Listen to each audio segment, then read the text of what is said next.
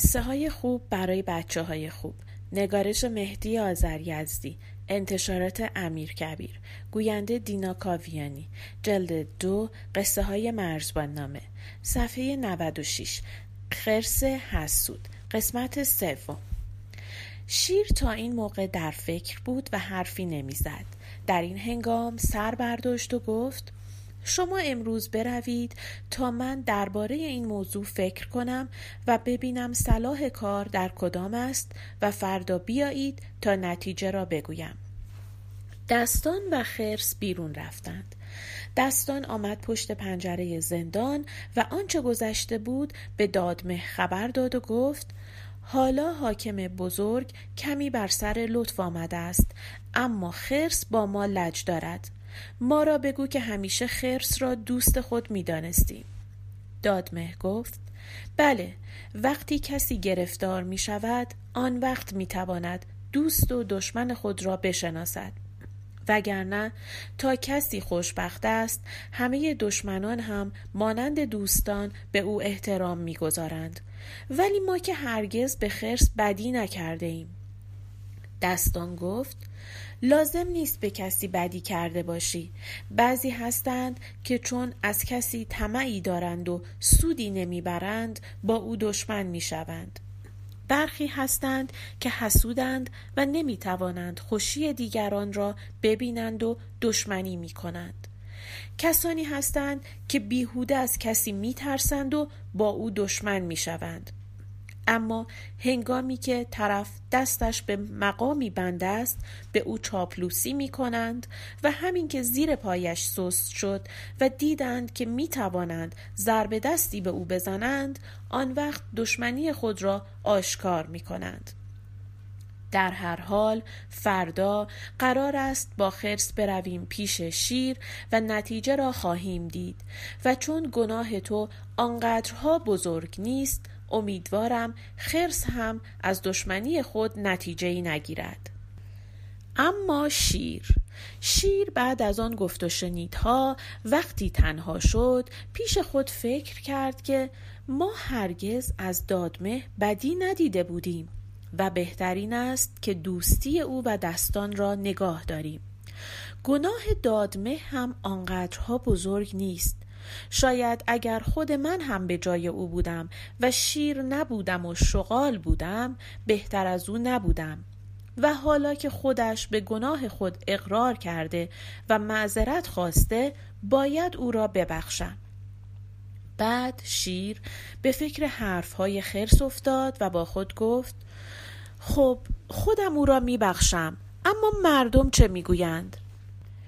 اگر خرس راست گفته باشد که این شغالها اسرار ما را به دشمن می‌گویند آن وقت حق با خرس است و باید شغال را از میان برداشت.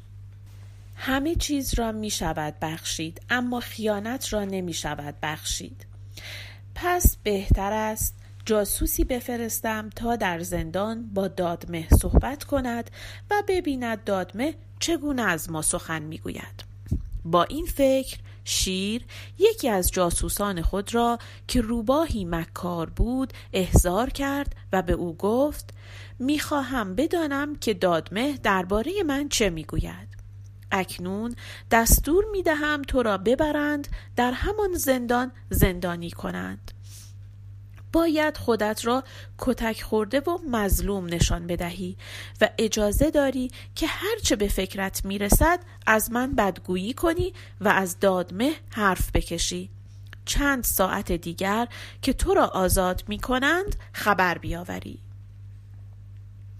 روباه را به زندان بردند. روباه پای خود را لنگ نمود و آه و ناله کنان وارد زندان شد و پیش دادمه آمد و گفت آخ که عجب دوره و زمانه بدی شده.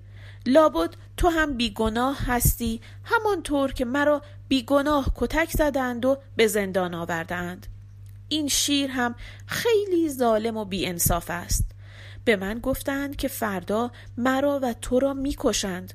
من هم گناهی ندارم. گناهم این است که چرا حرف حسابی زدم اما تو چه گناهی کرده بودی که می‌خواهند تو را بکشند؟ دادمه به یاد حرف دستان افتاد که گفته بود راز گذشته را دوباره به زبان نباید آورد و از کسی بدگویی نباید کرد. این بود که جواب داد من بیگناه نیستم و حالا هم پشیمانم و هرچه باید بشود می شود روباه گفت آخر تو را به چه گناهی به اینجا آوردند؟ دادمه جواب داد گناه مرا خود شیر بهتر می داند. روباه پرسید آخر چه تهمتی به تو زده بودند؟ فردا می‌خواهند تو را بکشند و هنوز هم دست از چاپلوسی بر نمیداری؟ دادمه گفت کسی به من تهمت نزده بود. من بد کرده بودم اما قصد بد نداشتم. حالا هم امیدوارم که کشته نشوم. زیرا شیر اگرچه خشمناک می شود اما بی انصاف نیست. روباه را بعد از ساعتی آزاد کردند و آنچه گذشته بود خبر داد و شیر دانست که خرس به دادمه تهمت زده و دادمه بدگویی نکرده و عیب دیگران را سر زبانها نمی اندازد و از گناه خود پشیمان هم هست. و شیر تصمیم گرفت دادمه را عفو کند فردا صبح دستان و خرس حاضر شدند شیر پرسید خب دستان درباره دادمه چه عقیده ای داشتی؟ دستان گفت حاکم بزرگ به سلامت باشد. می گفتم که دادمه از تقصیر خود پشیمان است و بخشیدن او باعث نیکنامی شیر خواهد بود و همه دانایان هم مانند شما عفو را بهتر از انتقام می دانند و اگر حیوانات به انصاف و جوانمردی شما امیدوار باشند بهتر از این است که از خشم شما بترسند. خدا هم توبه را بعد از پشیمانی قبول می کند و صفت بزرگش مهربانی و رحم است. خرس که این حرف را شنید باز آتش حسد در دلش زبانه کشید و می‌خواست حرف بزند که شیر هم به او نگاه کرد.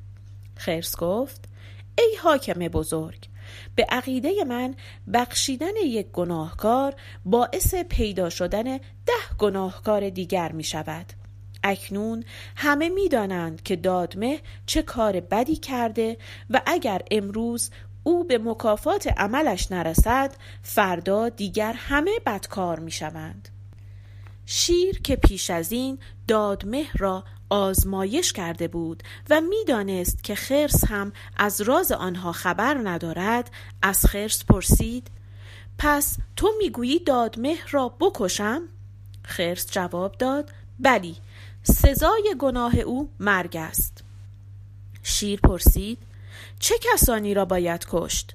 خرس جواب داد کسی که دیگری را کشته باشد کسی که فتنه و فسادی برپا کرده باشد و باعث مرگ دیگران شده باشد و کسی که گناه بزرگی مثل دادمه داشته باشد. شیر پرسید بسیار خوب دادمه چه گناه بزرگی کرده است؟ خرس جواب داد خیانت کرده جنایت کرده آبروی شما را برده خیلی بد کرده. اما من نمی‌دانم چه کاری کرده. آن وقت شیر خشمگین شد و گفت نمیدانی چه کاری کرده؟ اگر نمیدانی پس چرا حرف می‌زنی؟ کسی که نمی‌داند رأی نمی‌دهد و حکم نمی کند کسی که نمی‌داند اول می‌پرسد و تحقیق می‌کند و بعد داوری می‌کند. تو نمیدانی اما من می‌دانم که گناه دادمه چیست. و می‌دانم که گناه او کوچکتر از آن است که خون او ریخته شود. همچنین می‌دانم که تو هم از این سخن قرضی نداری و می‌خواهی هر کسی اندازه خود را بشناسد و کارها مرتب باشد.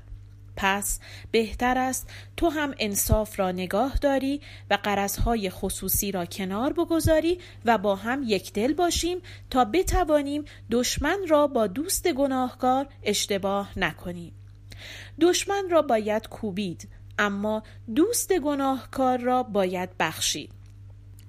حالا بروید. فردا دادمه را آزاد خواهم کرد. سعی کنید همه با هم مهربان باشید و به هم حسودی نکنید. بعد دستان رفت. خرس هم به خانه برگشت اما سخت ناراحت و غمناک بود. فکر می کرد حالا چه خاکی به سرم بریزم؟ حسودی کردم و سخن نسنجیده گفتم. حالا فردا که دادمه از زندان آزاد می شود از بدخواهی من با خبر می شود و اول گرفتاری است.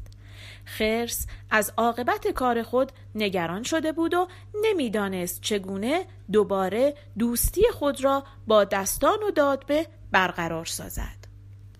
در این هنگام بود که خرس فهمید چقدر به کمک دوست خود خرگوش محتاج است این خرگوش نامش فرخ بود و با خرس عهد برادری بسته بود و خرس هم با همه قدرتی که داشت و صدر اعظم بود باز هم هر وقت کار بر او سخت می‌شد با این برادر خانده خود مشورت می کرد و به حرفهای او گوش می‌داد.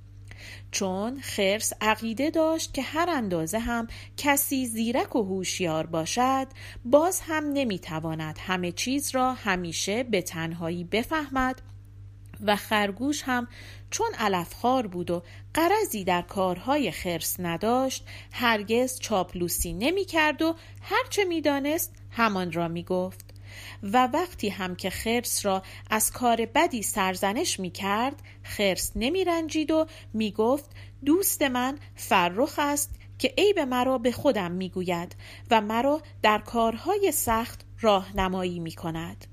این بود که خرس برای مشورت به سراغ فرخ رفت و بعد از سلام و علیک و احوال پرسی شرح حال را گفت و گفت حالا که حاکم بزرگ دادمه را عفو می کند من از کینه این شغال می ترسم و نمی‌دانم چگونه تقصیر خودم را بپوشانم.